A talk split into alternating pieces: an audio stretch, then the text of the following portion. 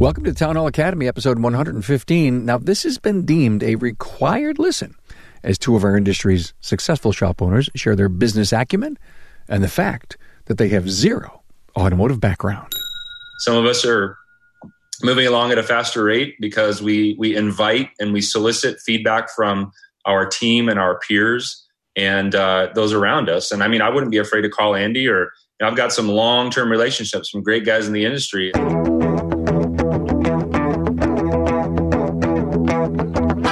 Welcome, automotive aftermarketers, to a Remarkable Results Radio Town Hall Academy. Listen to learn just one thing from today's episode on your journey to remarkable results.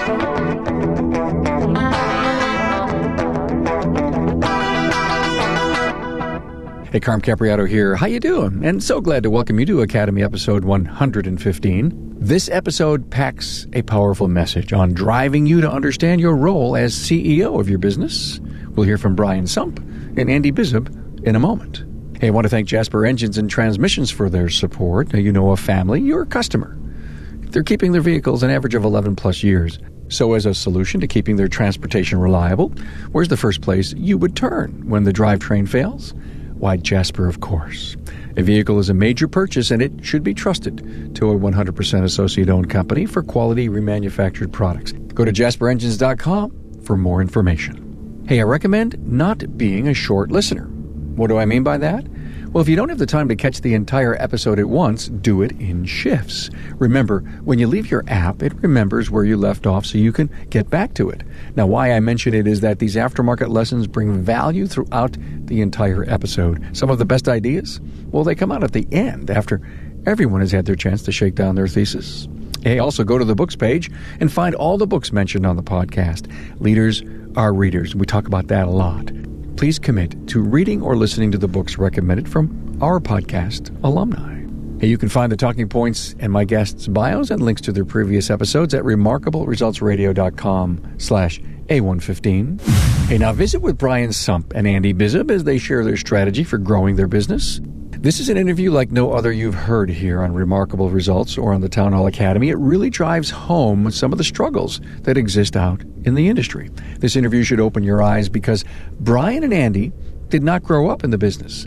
They weren't technicians with a dream of owning their own shop. Brian was a professional football player and Andy was a commodity trader. They share their strategies and tactics that have shaped their continuing success. Brian and Andy basically became the CEO of their business. Now, we talk a lot about that on the podcast. They use their people, network, and training to learn, lead, and grow their business. So here's the rub. Why is there so many legacy aftermarket professionals in the industry struggling? Where these outsiders who acquired going shops are at the top of their game. Find out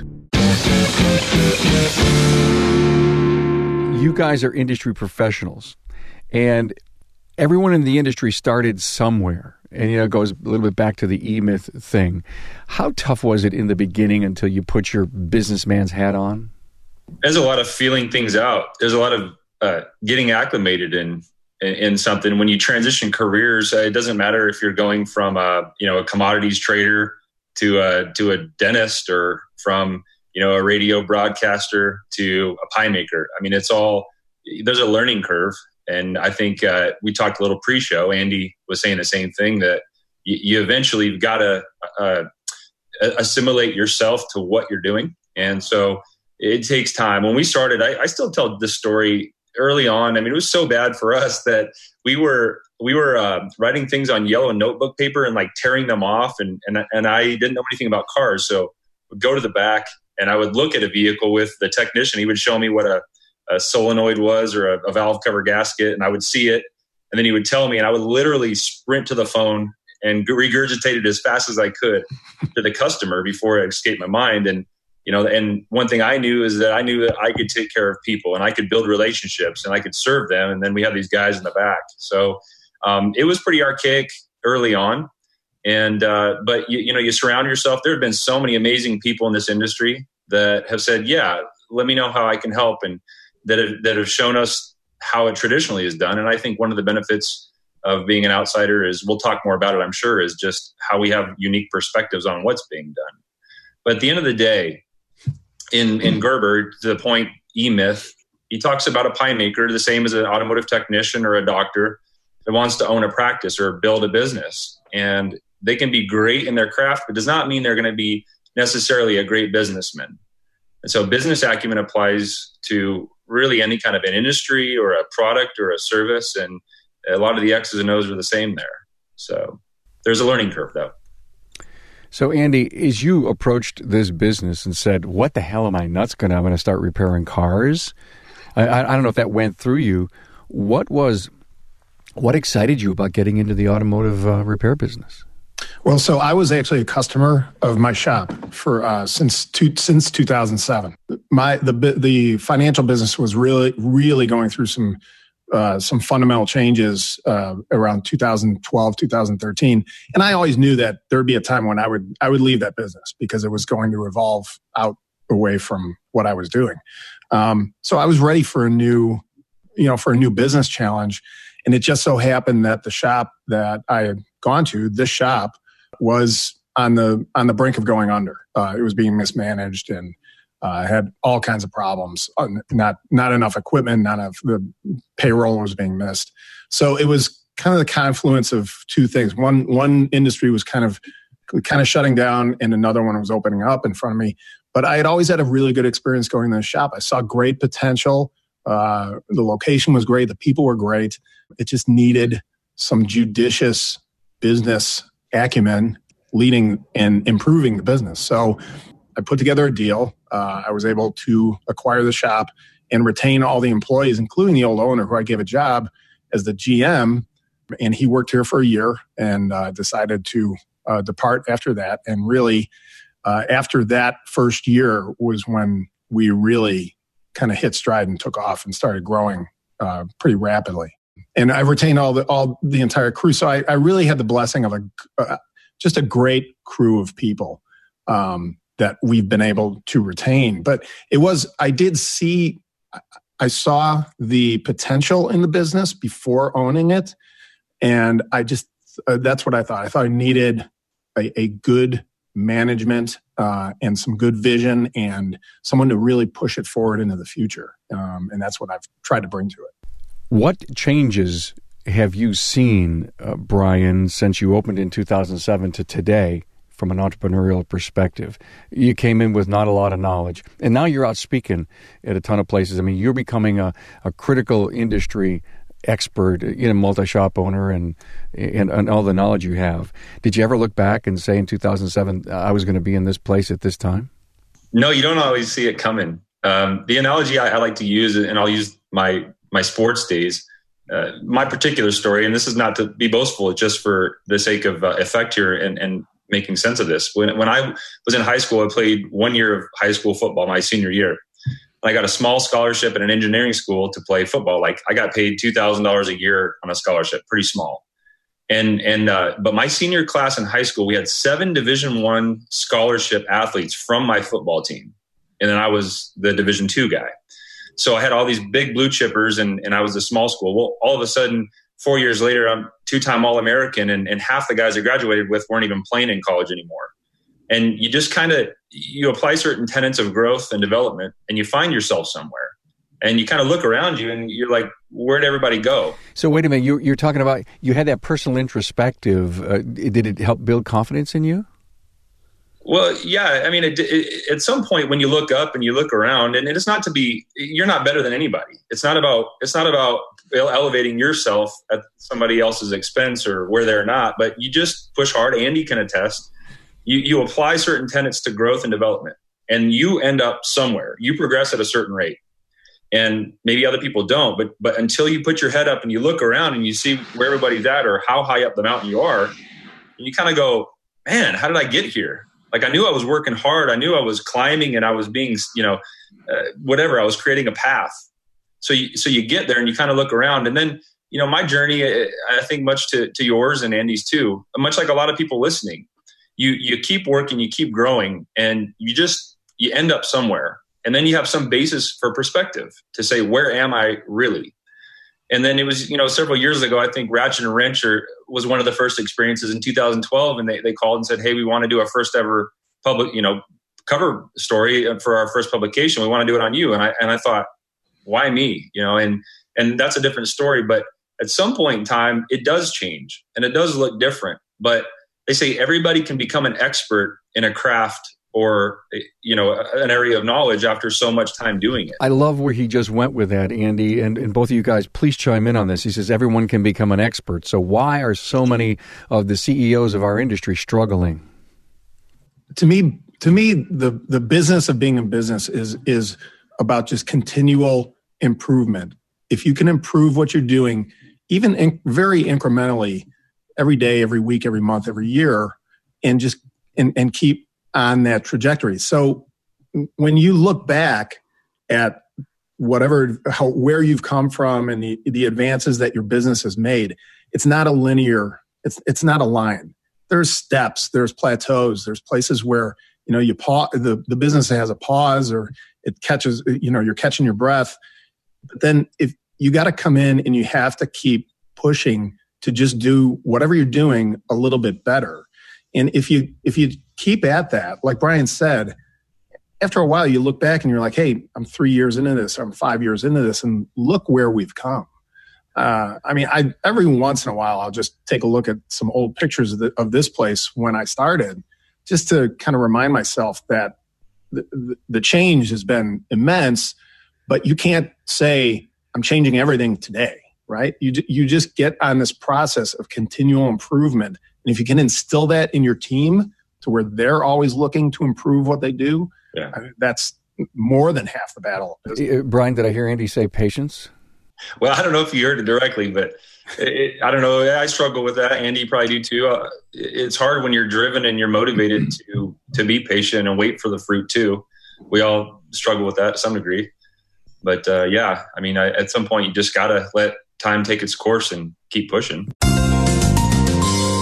Hey, I'm with Brian Weeks from ATC Auto Center. Hey, are your customers investing in Jasper? Absolutely, um, and I think that uh, the biggest thing is is in the world of automotive nowadays. Uh, let's don't talk about parts and labor so much. You know, when you when you look at the mechanical side of it and look at the parts and labor side, you know, you're you're selling cu- the customer a transmission, but what you're really doing is selling peace of mind. So it's not hard convincing customers to invest in their vehicle. Uh, we don't feel like it is. Uh, we we haven't really had an issue with that. You know, it's it's not for everybody, and you know, in certain situations, you may have uh, somebody that doesn't necessarily see that value, but it's our responsibility to show the value that Jasper has. It's not about your transmission is going to shift through all five gears now. It's more about you can take the kids to soccer this evening without having a problem. You'll be able to make it to work tomorrow without a problem. You can go on that vacation and not have a worry. That's what it's more about. And Jasper provides that so that we can offer that to the customer. Hey, Brian, thanks for your time. Carm, thank you. Did you guys enjoy the high water marks that you found? Because I love, I love that. You know, every once in a while it's spring up here in the Northeast, and we're supposed to have a 70 degree day today, and it's supposed to go back into the 40s as it slowly ramps up and catches up. And I always say, "Hey, high water mark day today. The 70s are coming." No different with volume, no no different with hiring people, no different with your marketing efforts. You know, it's it's good to celebrate those high water marks, especially as an outsider coming into a new new industry. Well, you want to motivate your people and inspire them really to where we're like, hey, that was a great week, that was a great month. Um, just imagine what where we're going to be six months from now if we keep pushing. I one of the things I always say to to everybody on my team is we want to all be pushing that rock in the same direction, right? So we don't we don't want to have these situations where one the floor the the shop floor is pushing on one side and the service office is pushing on the other side and you're canceling each other out let's all push in the same direction. Um, and that seems to really, you know, that seems to take hold hold with them. So the best advice that I would love you guys to give to our industry is this: um, you you were you, you, came in from the outside world. You you weren't uh, techs that grew up in the family business. You didn't go to tech school, become a tech, and then wanted to, to grow your business.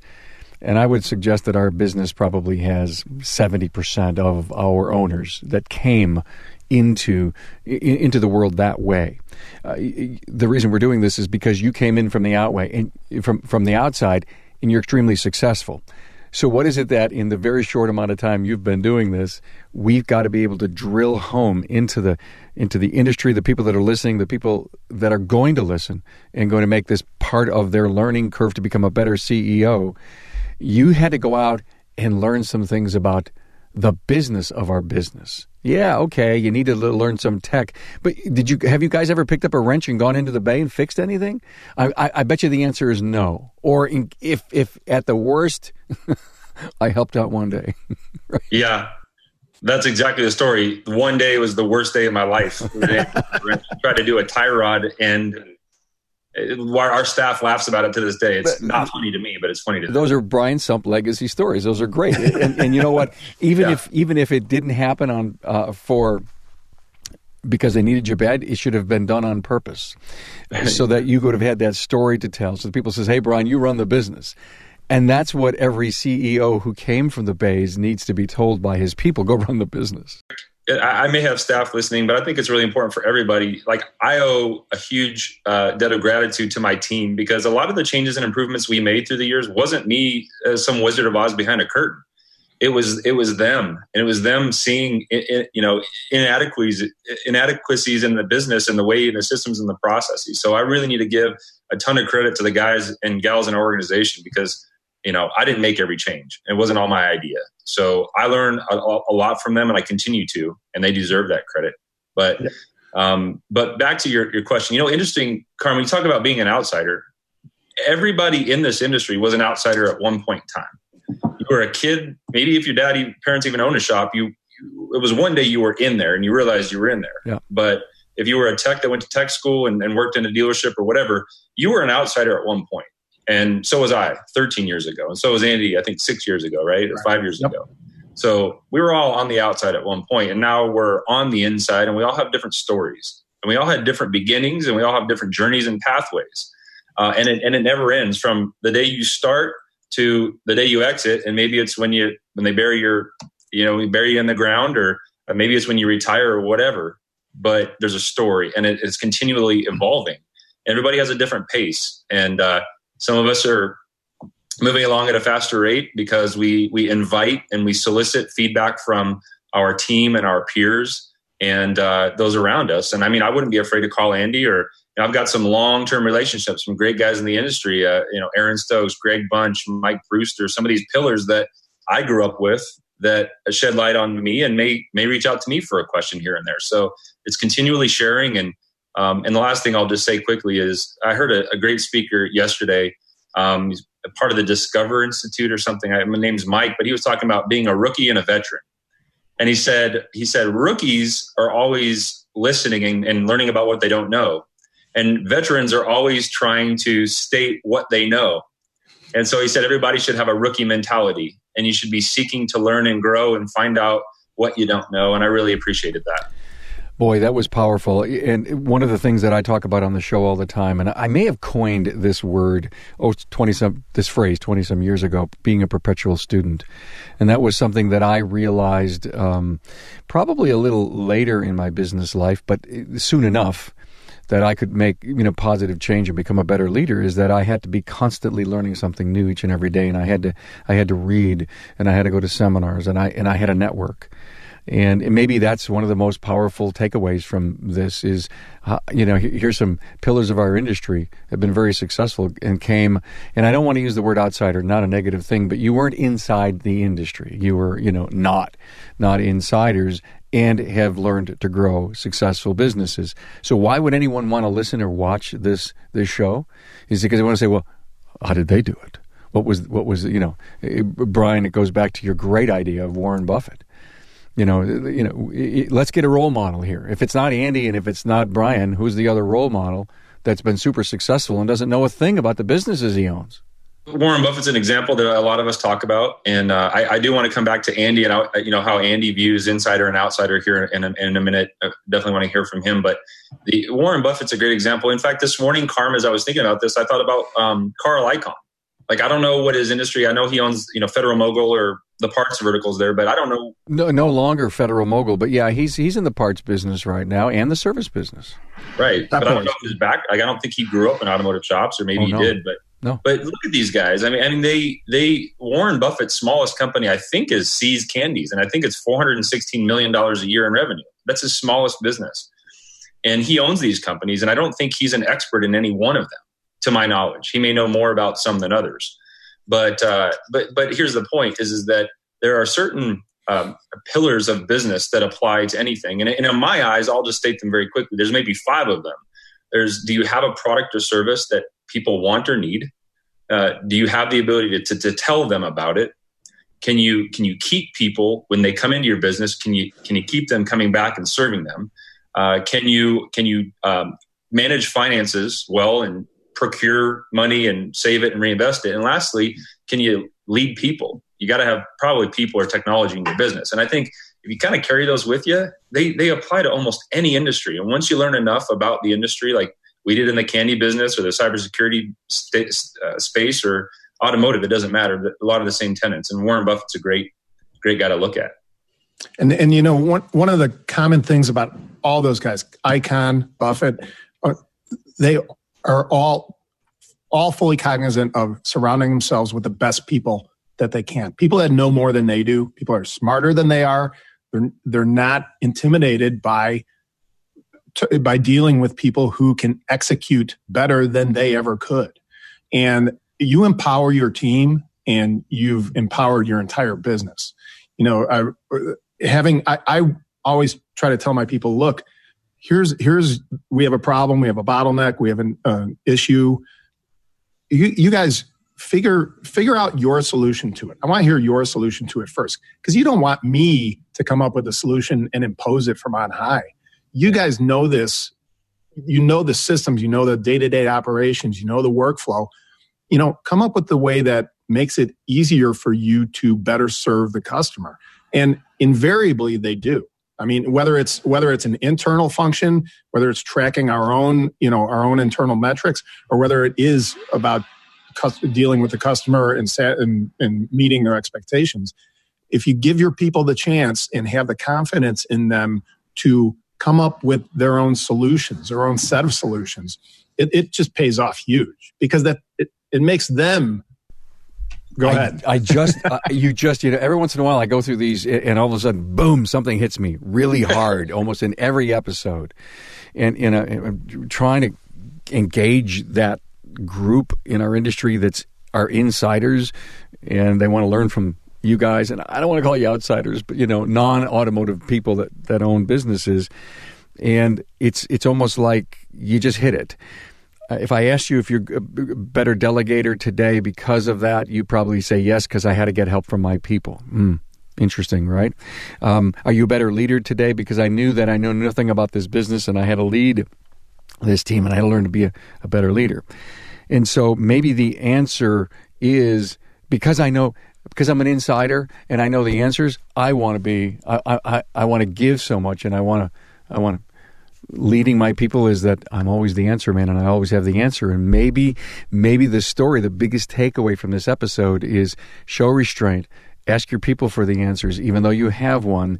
And if by any chance it's going to accomplish the same thing, you wanted a yin and they wanted a yang, but the yang would have produced the same result then stop being that all knowing, all seeing. Stop being the Wizard of Oz. You, you, mentioned it earlier, Brian. I loved it. Stop being the Wizard of Oz in your business while you're letting your people do more things. Go, go get the network. Go to training. You know, fly to a conference and, yeah. and, and learn, learn, learn all this stuff that you're having problems with. Is, is, is that, did we just break the code here? Well, if your people come up with their own solutions that are effective, that work, they have to work, right? But if they come up with their own solutions, just think of it. You don't, there's no more buy in. The buy in's there. They came up with it. So it's not, hey, I think here's how we should address it. Now I have to convince you that this is going to work. I mean, it's a huge win-win and it's super efficient if if you let your people come up with the with the solutions to bottlenecks in your own business. You guys had no choices. You had to do this. It's almost like you had to do this, right? Well, the other thing is uh, when I started out, right, I, I came in here and I told them, look, I, I know business, I know finances and everything. I don't know how to fix cars, but I don't need to know how to fix cars. But the other thing I did was the first six months, I had a broom in my hand almost every day. I was hauling trash around. I was you know, reconfiguring the shop. I was physically working in here every day because I had to gain the confidence of these people who knew that I was not, I wasn't a tech. I w- I didn't come from a mechanical family. I mean, I'm very mechanically adept, but not, I don't work on customer cars. So, um, you know, having that, having that sweat equity in the business goes a long way uh, as well. And that's great, Andy. That's exactly right. In my eyes, there's a very distinct difference between being just a pure follower, being a leader, and being a dictator. If you're a pure follower, I mean, our, Andy, our, our, guys and, and the, the, the owners and, and managers are listening. Like our guys and gals need us to lead them. They need us to come up with solutions and problem solve in a short window of time sometimes. And they need us to lead the charge to inspire and motivate. Um, but if you're a dictator and you're stuck and I always know the answer, you, your development curve may feel like it's steep, but you're probably not really progressing. And on the, the flip side of that, if you're always following and you're never leading and you're never innovating and pioneering, and I'll come back to what you see in other people's houses maybe in a minute, Carm, but in that analogy. But yeah, you got to be somewhere in the middle of knowing when to step up and inspire and lead and, and pioneer. And you also have to just make sure that you're mixing in that intermingling and listening to your team. And Andy, I love that. It's like we try to we try to really pass on the hiring process, at least the final yes or no to our team. And it's because of the reason that if, if they make the hire, they're more likely to push through adverse times with that team member than if you as the owner, Andy, said, We're gonna hire this person and here like them and, and then when crap hits the fan, so to speak, they're they're not gonna have any incentive to push through. Yeah. The same thing applies to like our, our corporate values. You know, we, we chose two and we let the team pick four because we wanted them to have buy-in in the value system and, and, it, and it just goes on and on so yeah that that reliance upon your team and having them have some skin in the game goes a, a really long way. It's a great point. I loved it. If you don't want to have if you want to deal with a team fire make it a team hire. Yeah yeah exactly well, and, yeah. and think we hire about, the team because we function like one. Go ahead.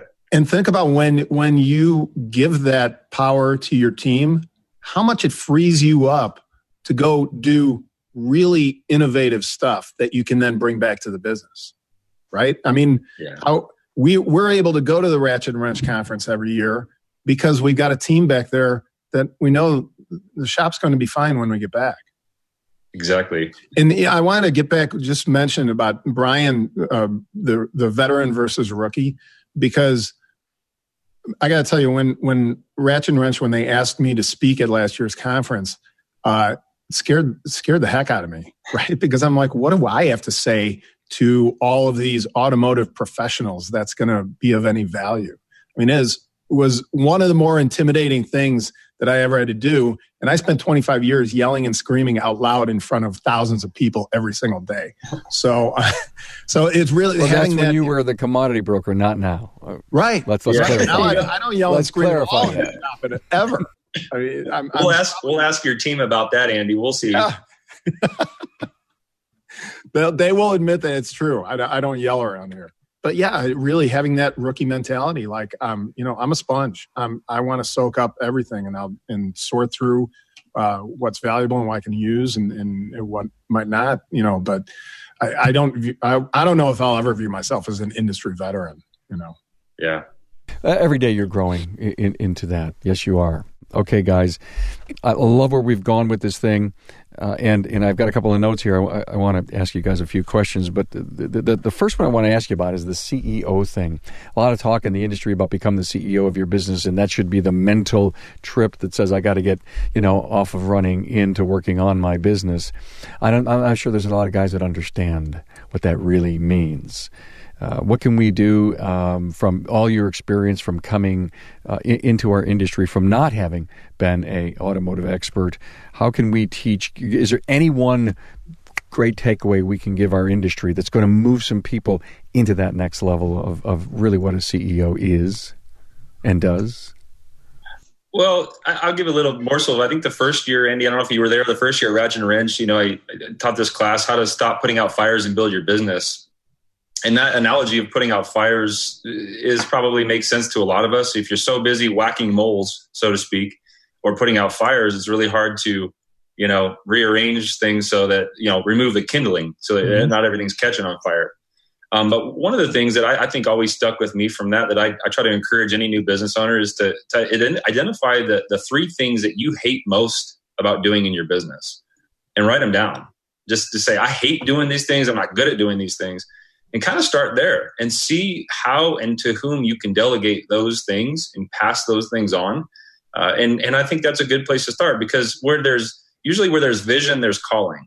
And if you have vision for something and it makes sense and you get excited about it, then you probably should be doing that. And if you get dragged down and you're, and it's like Marcus Buckingham, the strengths thing, you know, and focus on your strengths and do more of that. The 80 20 rule, do 80% of, you know, 80% effective doing the things that you're really good at and, and push off the 20. So uh, that's one thing I would give as a good starting place is to shovel off the stuff that you hate doing or you're not good at and find a consultant or a 1099 contractor or a team member to do those things and, you know, free yourself up a little bit.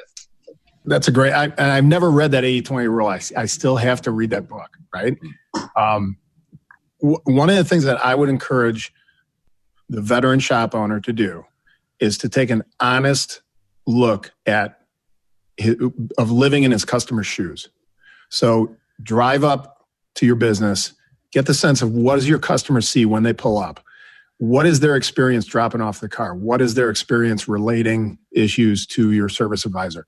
All steps of that process. And it doesn't have to be really long and drawn out. It doesn't have to be 50 points, but just get a sense of what is the real customer experience go when they arrive, drop off, pick up from your business, right? Because uh, I, I think we, we look a lot at what's inside our business at the people in the in the back in the shop the people in the service office but really put yourself in that customer shoes and understand their pain points and alleviate their points of pain and their the friction involved in in, in whatever you're doing. You could apply this to any business but we're talking about automotive repair. What's the friction in in getting their car fixed? And as we've removed those pain points and gotten rid of that friction we've that's where we've really grown and, and, seen this great satisfaction level from our customers where we have customers who are like i've never had an automotive i've never had an experience like this. You know i've never uh, uh, no matter what dealer i went to or what shop you know so that that's what i would i would encourage the the day-to-day veteran uh, who's who's been who grew up in his shop you know maybe he was the technician and now he's the owner. Stop get outside of it look in. Yeah uh, you know, Brian, you just said, um, what do you hate about, you know, uh, your job? And one of the things that I thought about was, okay, if you put the hate list and the love list together, and and you'd say, I, I, I hate marketing. Um, let me suggest this to you, and, and I'd love to have your take on this. Okay, I can delegate it, contract it, 1099 it, do anything I want, but I want it off my plate. But I shouldn't not know what marketing is so that whoever is working for me is going to do the things that, that matter because if I it's it's like a loose can I don't want to think about marketing and all of a sudden your your business is heading in the wrong direction because you haven't pulled the right levers. Do you agree that I think you may not need to know every fine detail but you need to, to understand marketing? Yeah marketing just just one of the the areas and, yeah, and um, just one. that's a great example. So if you if you build an org chart as high as an org chart can go you end up somewhere with president ceo or maybe you're chairman of the board or, or somewhere in that capacity but big organizations look at their org charts okay? Military.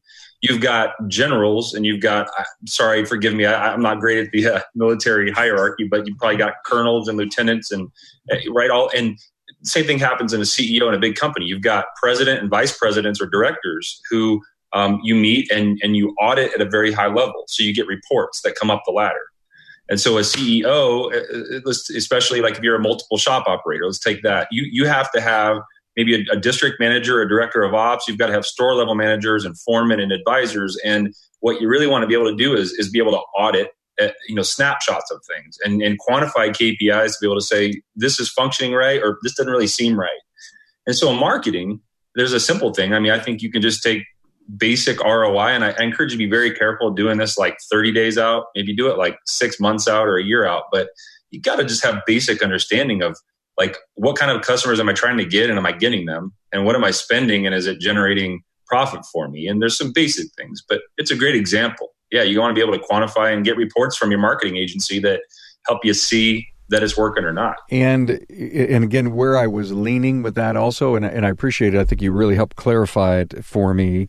But if I didn't love marketing and I hated it and I was going to subcontract it and I was heading to a place like Vision and there were some marketing classes, put your butt in that seat and absorb yeah. as much as you possibly can so that when you go out and audit if you will your marketing efforts and or the person or agency who's doing it you just stepped up the smart uh, meter a whole bunch because you're getting yourself trained. You can't. I guess my point is is that, and I'm asking both of you, you can't abdicate all every area of your business. You've got to know something about, you know, a little bit about everything. You don't know what you don't know. You have to bring that in. Yeah, there's varying philosophies on this, Carm, and you know, I don't know what camp Andy falls into, but it's kind of like looking at a, a report card in school.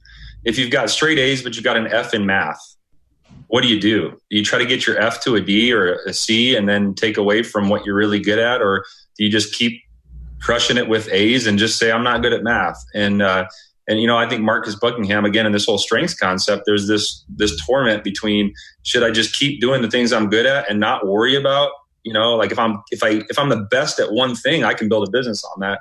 So there's varying camps, but my opinion is is that you should polish up where you're weak and at least learn enough to be mindful of what you don't know uh, and, and, just keep excelling at your strengths. But I, Andy, I don't know what your thoughts are on that.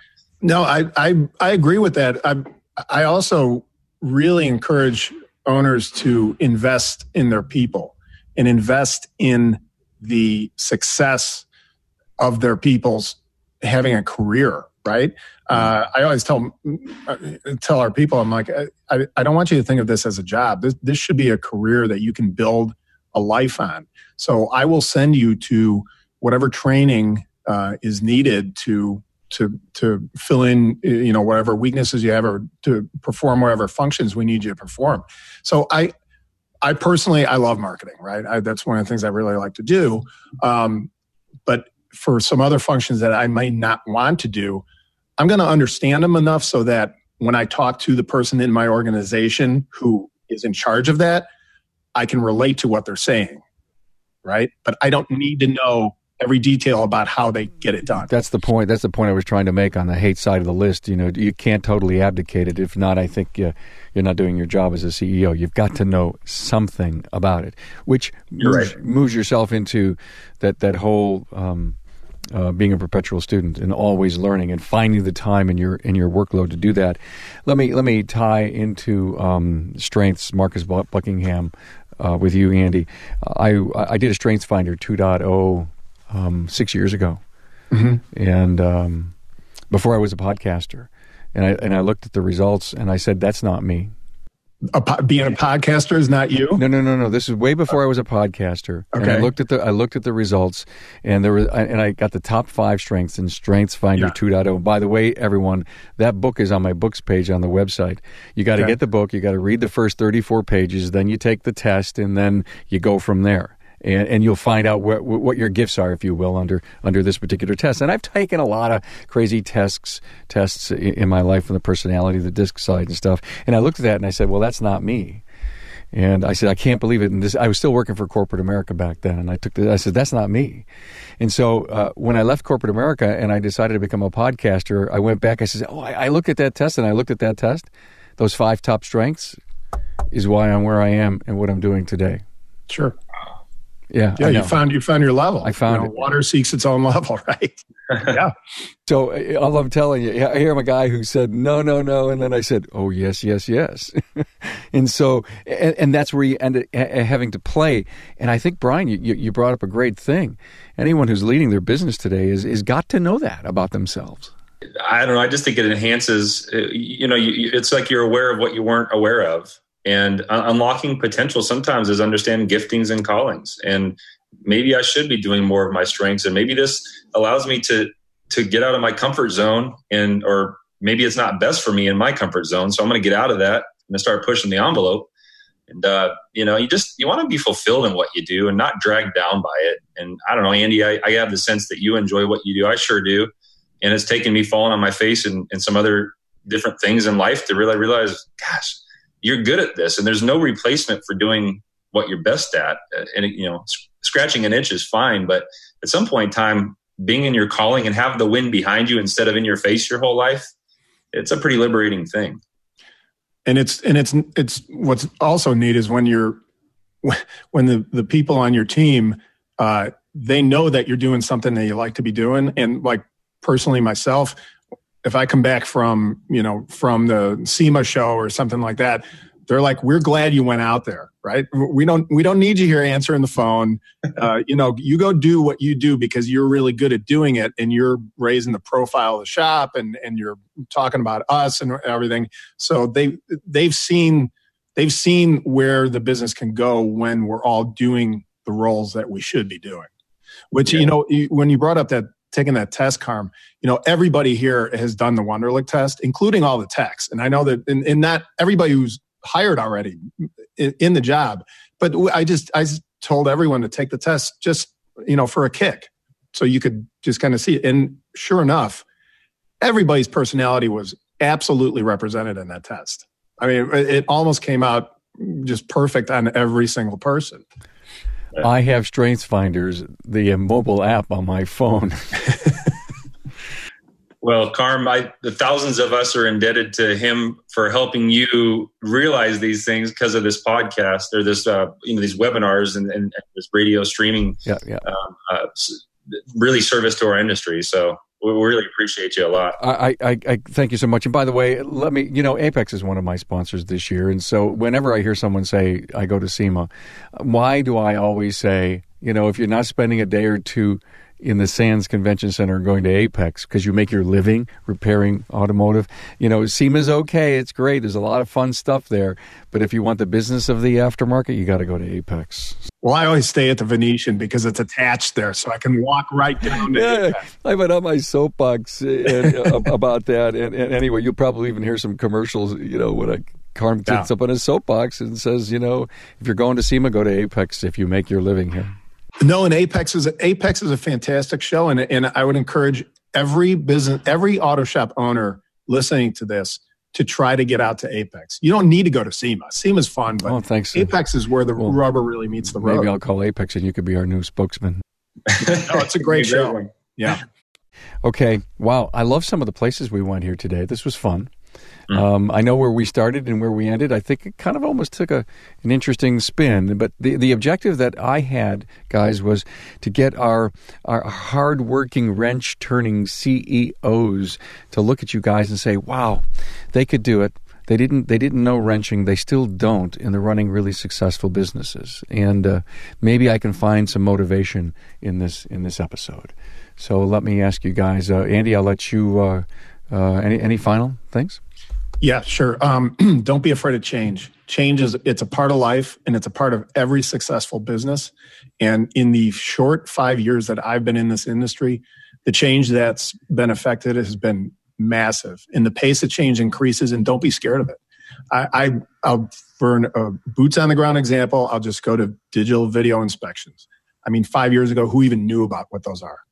And just on Monday, my, my people in the service office were saying just how much they love the DVI platform that we use and how how much they love it and how much our customers love it and the kind of how how much more effective they are and uh, efficient. So i mean that's just one little thing in a just a river of change that we've seen. And and don't be afraid because it's going to make it's actually going to make your business grow faster and be more efficient and you'll probably enjoy it more when it's doing both of those things I have a 30 questions that I could ask all about what you just said, but I won't because we'll, we'll go on to 2 o'clock in the afternoon if we had. No, but I appreciate that so much. Uh, very, very enlightening, very inspiring. Thank you very much. Brian, I'll let you summarize it, man.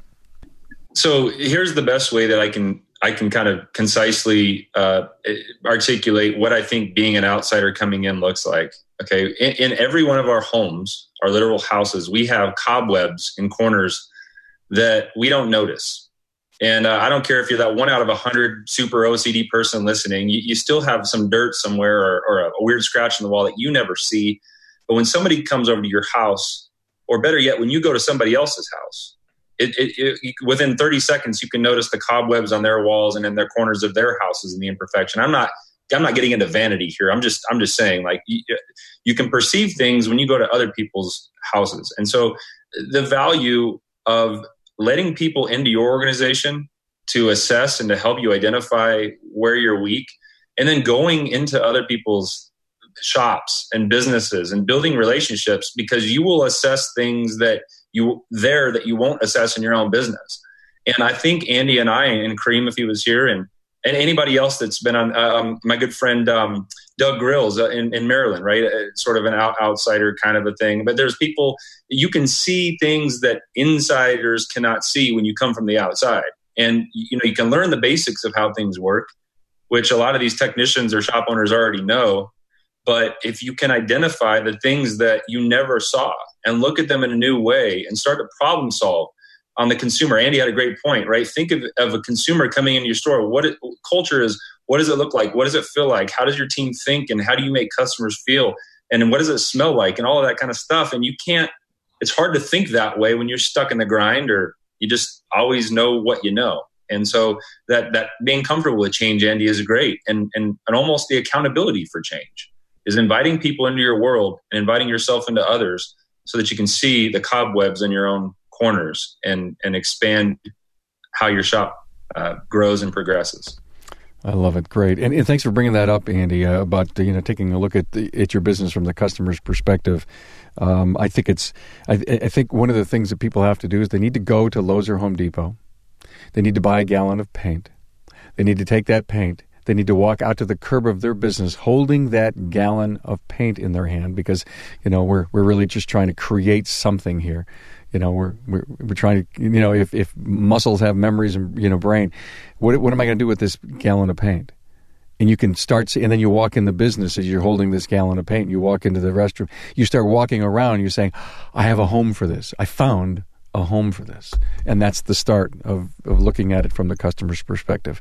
And that advice was just free today for everyone.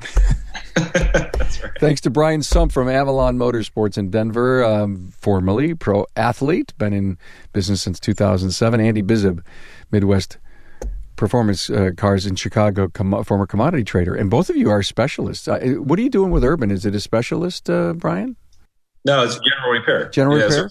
neighborhood service. Cool. Yeah, okay, exactly. And Andy, you guys are working on uh, uh, Mercedes, BMW, Audi. Audi? Mostly in our downtown location, we're mostly Porsche, and then the rest is all the rest of the Germans. And we, I opened a second one. We just had our one year anniversary up in Northbrook, a north north suburb, uh, which is also mostly European, but uh, uh, but general repair as well. Well, congrats to your success, and thanks for being here for the Town Hall Academy this week. Thanks for being on board to listen and learn from the premier automotive aftermarket podcast. Until next time.